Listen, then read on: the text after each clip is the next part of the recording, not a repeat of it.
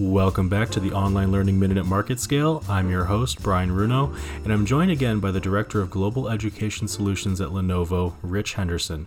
Rich, it's a pleasure to have you on again. Brian, thank you for having me on again. It's great to be here. Thank you so much. So, Rich, um, Lenovo's historically been an electronics company that deals with a lot of uh, consumer electronics and a lot of B2B electronics, but um, maybe not so much recently. But how is Lenovo overall positioning itself as a thought leader in distance learning? Yeah, thanks for the intro, Brian. So, uh, a lot of your listeners may not know this, but Lenovo is actually the number one technology provider for education devices globally. So last year in 2019, we shipped about 7.2 million uh, devices, mostly mobile um, notebooks and tablets to K-12 students around the world. And we we've been providing those devices in a way that is secure and and giving those students access to that great technology, but also standing behind it with software and services. So you some of your listeners may not know this either, but in 2012, Lenovo uh, acquired a software company, uh, and now we've been leveraging LanSchool, uh, which has been in the market for 30 years as a classroom management um, provision. We give that to all of our K-12 uh, customers, so they get a, a year of LanSchool when they buy our devices. So we're we're providing the student devices and we're doing that globally, but we're also providing the classroom management and, and software and services close to that device as well. So, what does uh, LanSchool do then um, in terms of classroom management? Is it just kind of like an electronic version of the teacher's attendance book um, and grade book combined, or what does it really do? Well, it's it, it does that, but it's also part of the the main focus of LanSchool is to provide student and classroom management. So it, it has tools such as um, safety features like web limiting, keyword monitoring, web and app reporting. It also allows a teacher from a dashboard to see all of the student screens. What the students are seeing on their screens, the teacher can push content to to those student devices as well as monitor what students are looking at. So you're basically ensuring that the students are paying attention to the uh, to the content that the instructor needs them to, and also at the same time, I think you said that there was a keyword search there. So does that go along with preventing uh, cyberbullying? Yeah, absolutely. Well, there's, a couple things we're doing uh, around that, but let me address this this one point first. The the reason why this this classroom management uh, is important is even in a classroom setting, you've got let's say you have up to 30 students in a classroom with each one with their own devices and they're working on things in the classroom. It's not so much the the vision that the teacher will sit behind their desk and monitor what the students are looking at but it's more the ability for the teacher to push content out to those students to get the students on task and to to help drive the lesson forward as they're going through it. And that's even more important now in a remote learning environment where you know students they're unable as easily to raise their hand to get quick redirection. And so the teacher can really drive that synchronous lesson experience by helping students to stay on task. When it comes to the cyberbullying piece that's where our partnership with Bark for schools has really come into play. So we, we partnered with Bark uh, to provide a Bark for schools integration. And it really allows tools that will alert administrators and parents to know when students are using keywords around depression or cyberbullying or self-harm or even sexual content. And, and, when students are using words like that or coming across things like that it, it creates a notification system to to help schools and parents be alert and responsible. That sounds awesome. Uh, what kind of response have you gotten from uh, from all of this? Well, it's it's uh, it's brand new, so we've been working on it for a number of months, and we just announced it this last week. But the the when it comes to distance learning in general and remote learning, we believe that there are some core features that have to be there in place. And let me let me paint that scenario a little bit. So you know, two months ago when most of the world and the US included had to go into remote learning, there's really three things that that curriculum and IT really started focusing on. One is cybersecurity and student safety.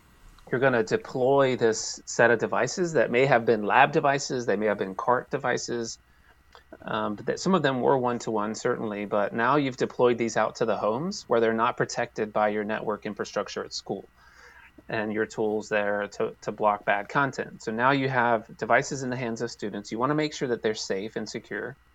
Number two, you want to make sure that you can manage a remote class environment through through your LMS or your content system, as well as uh, any synchronous classes that you may want to hold with your students. That's where LanSchool comes into place.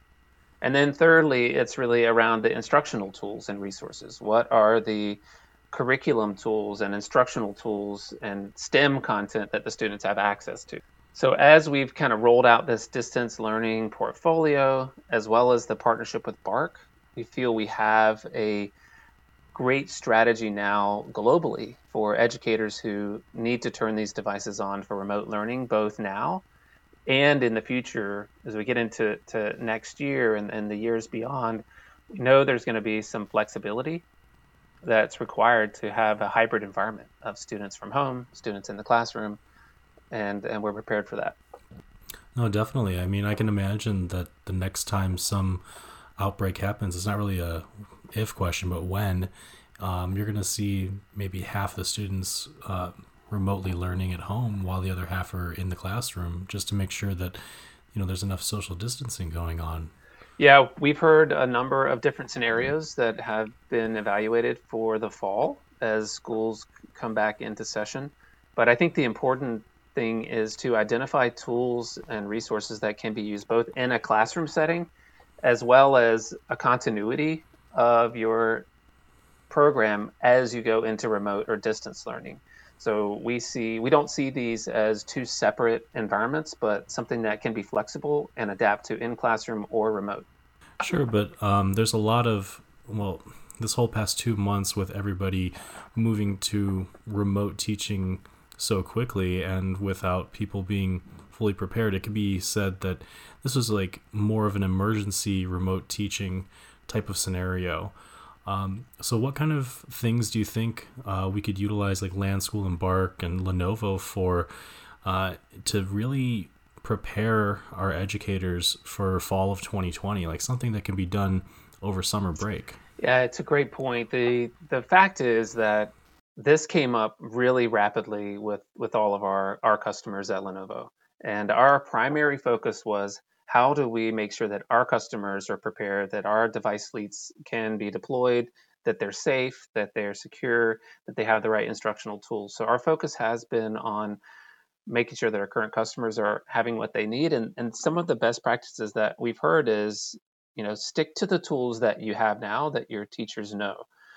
And then develop your instructional and curriculum tools uh, around those. So as we get into the fall, we do see that there's going to be a desire to continue to practice and prepare for this next wave if there is one of, of distance learning and or a hybrid environment. I'll give you a good example. One of our customers uh, out of gwinnett county and near atlanta uh, georgia has been practicing these digital instruction days.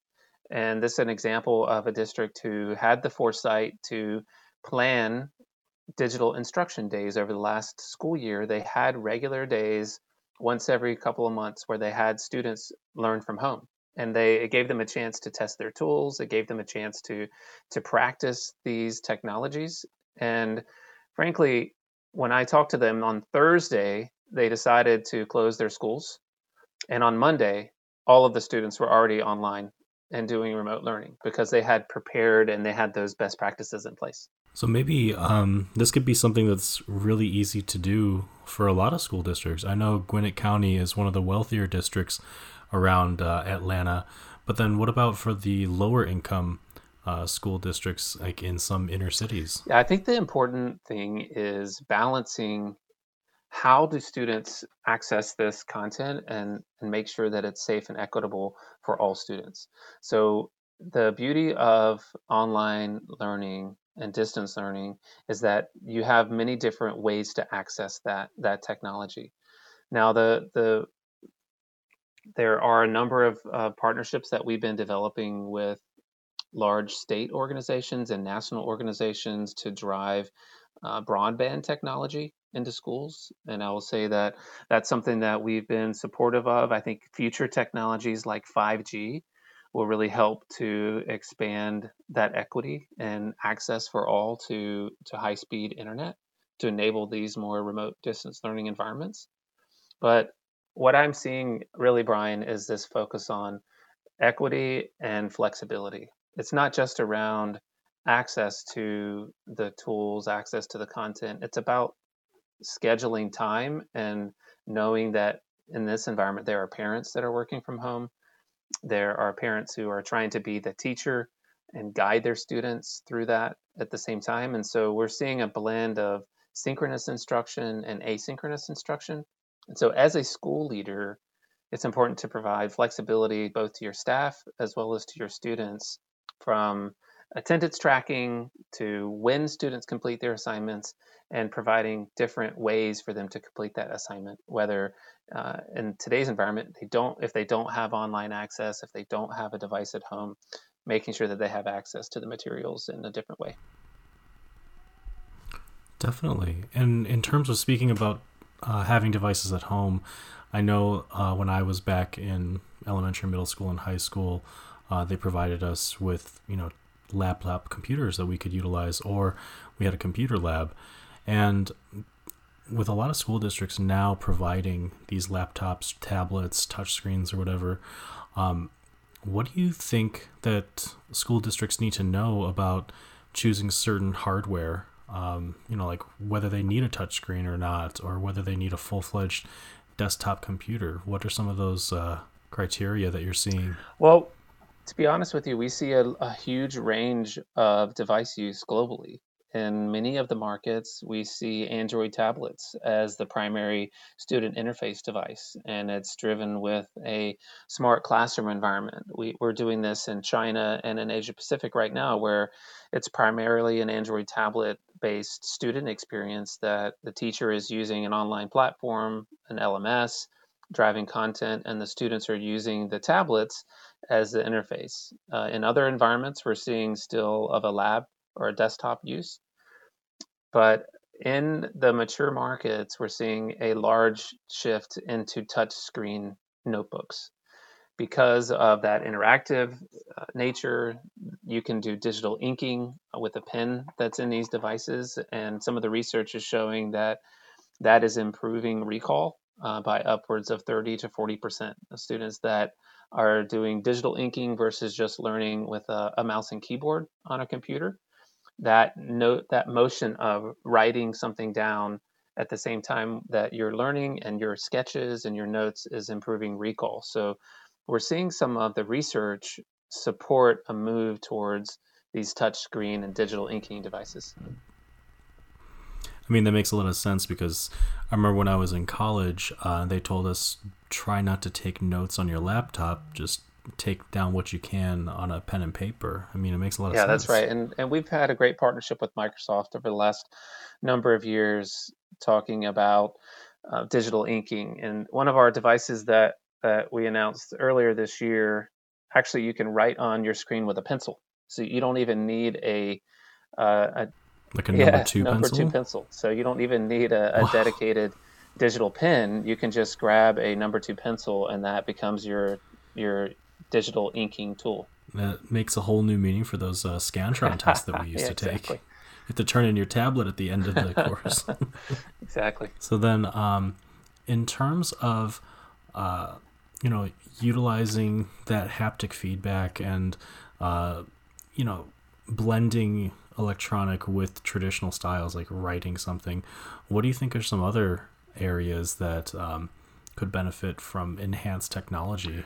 Well, one of the areas that I think is a gap to, in today's remote learning is really access to STEM and CTE, career and technical education type of opportunities. That is an area that's been invested in in schools with maker labs and with uh, virtual reality equipment and auto mechanic equipment. Those things have we haven't been able to access those since we're remote learning from homes. Even even labs in higher education are, are off limits, and so we need access to STEM-based content that can continue to provide a virtual experience. One of the things that we published in our distance learning portfolio is access to a, a company called Veative that is, is one of our uh, collaborative partners here. They have about 550 modules that we're actually just putting on the web. So you can do it in VR, which is great if you have a VR headset. But if you just have access to a web browser, whether that's a desktop or a tablet or a Chromebook or, or what have you, they can just go to a website and view that same VR content in, in WebXR. So that type of content is is hard to find when it's mapped to curriculum and it's doing formative assessments.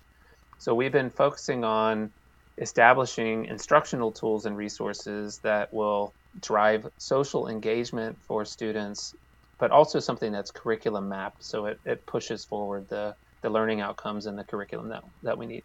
Now, when you say that they're curriculum mapped, um, I mean, I know one of the benefits with online learning is that uh, the students can learn at their own pace. So, um, with the solutions that you're talking about here, if you have a class of 20 students, are they able to still move at their own pace? The it depends on the content they're using. So some of the content is very modularized and opens as the teacher allows it in gates. One example of that in, in the offerings that we're bringing forward is a company called Exploros. And they actually have a device enabled teaching platform where a teacher can enable all the modules to be done asynchronously, meaning students can just do them at their own pace. Or they can teach a live session where the teacher is streaming video and can unlock gates as they're going through the lesson plan. So they can actually teach a 45 minute class session with the students on their devices from home and going through modules where the students are asked a question. Once they input their responses from their own side, the teacher can advance that and the students can see everyone else's responses too. So it becomes this social response system where you're putting in yours, but you can also see what the other class is saying.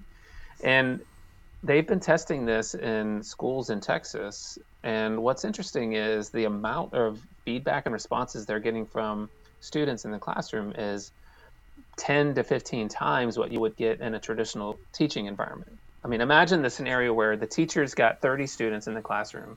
They're teaching a subject and they ask a question. Only one or two students is going to be able to raise their hand and answer that question. But in this digital environment, all of the students will be progressing through it. They'll all be inputting their answers.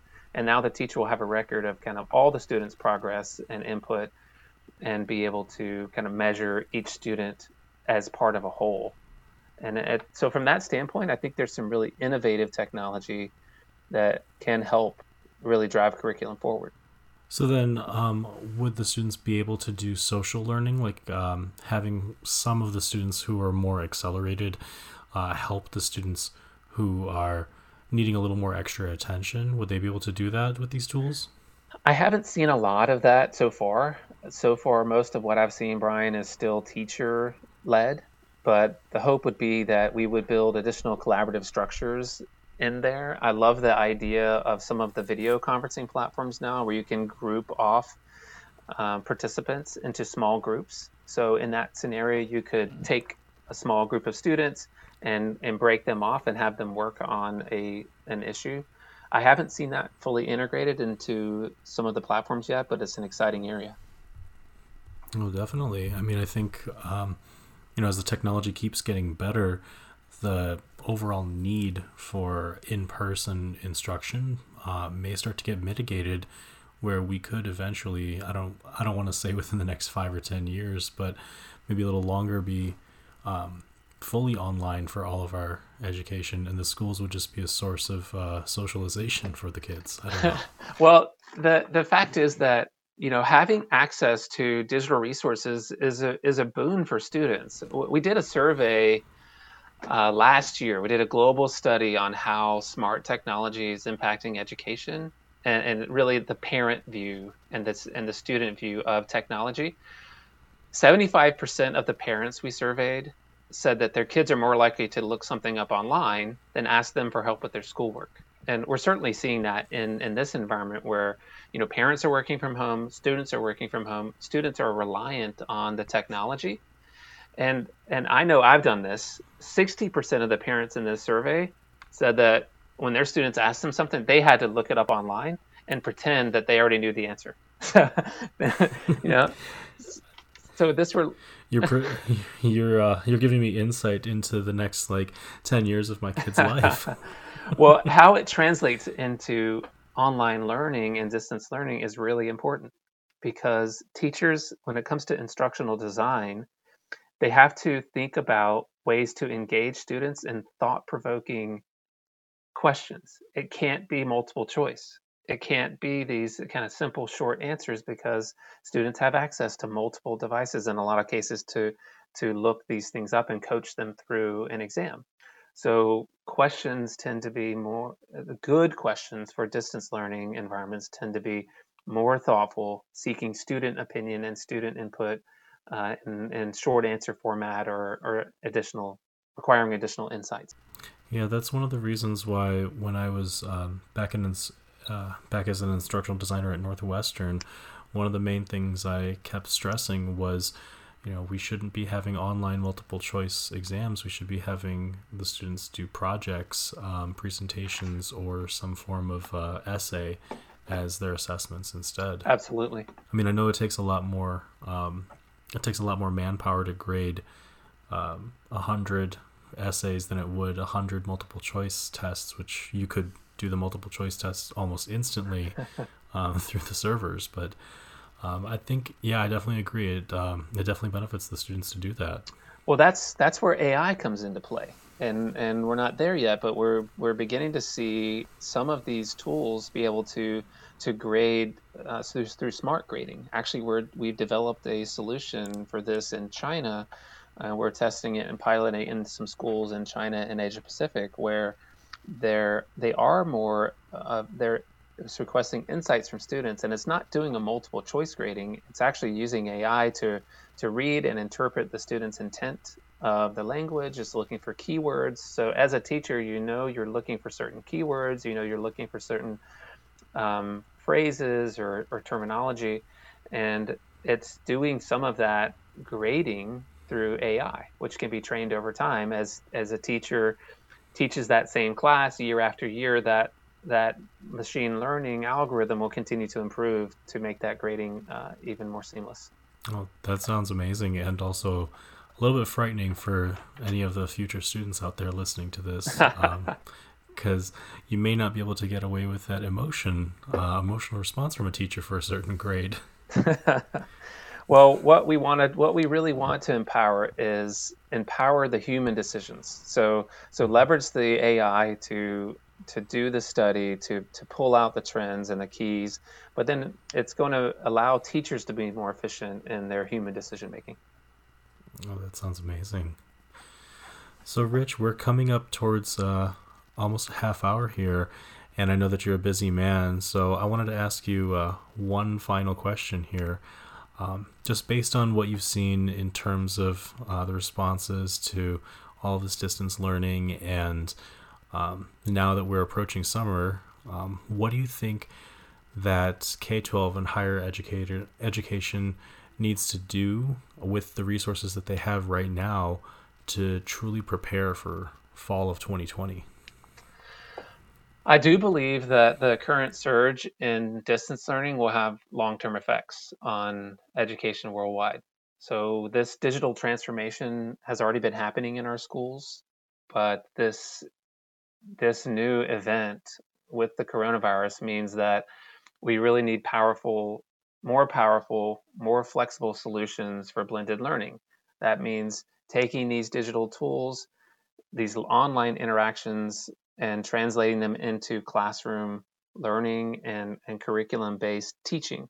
so it's really the a great opportunity for educators to begin to take these principles and apply them with their current methodologies to just evolve. It's a new canvas, but working together, uh, I believe that we'll conquer this. We'll we'll continue to take these lessons into into classrooms to have a better flexible environment for both in classroom and distance learning in the future. That sounds awesome. All right. Well, Rich, thank you so much for joining us today. It's always a pleasure to have you here. We look forward to the next conversation that we can have. And for everybody else, that was your online learning minute at MarketScale. Be sure to stay tuned for more information on how business and education can intersect with technology. Thank you so much.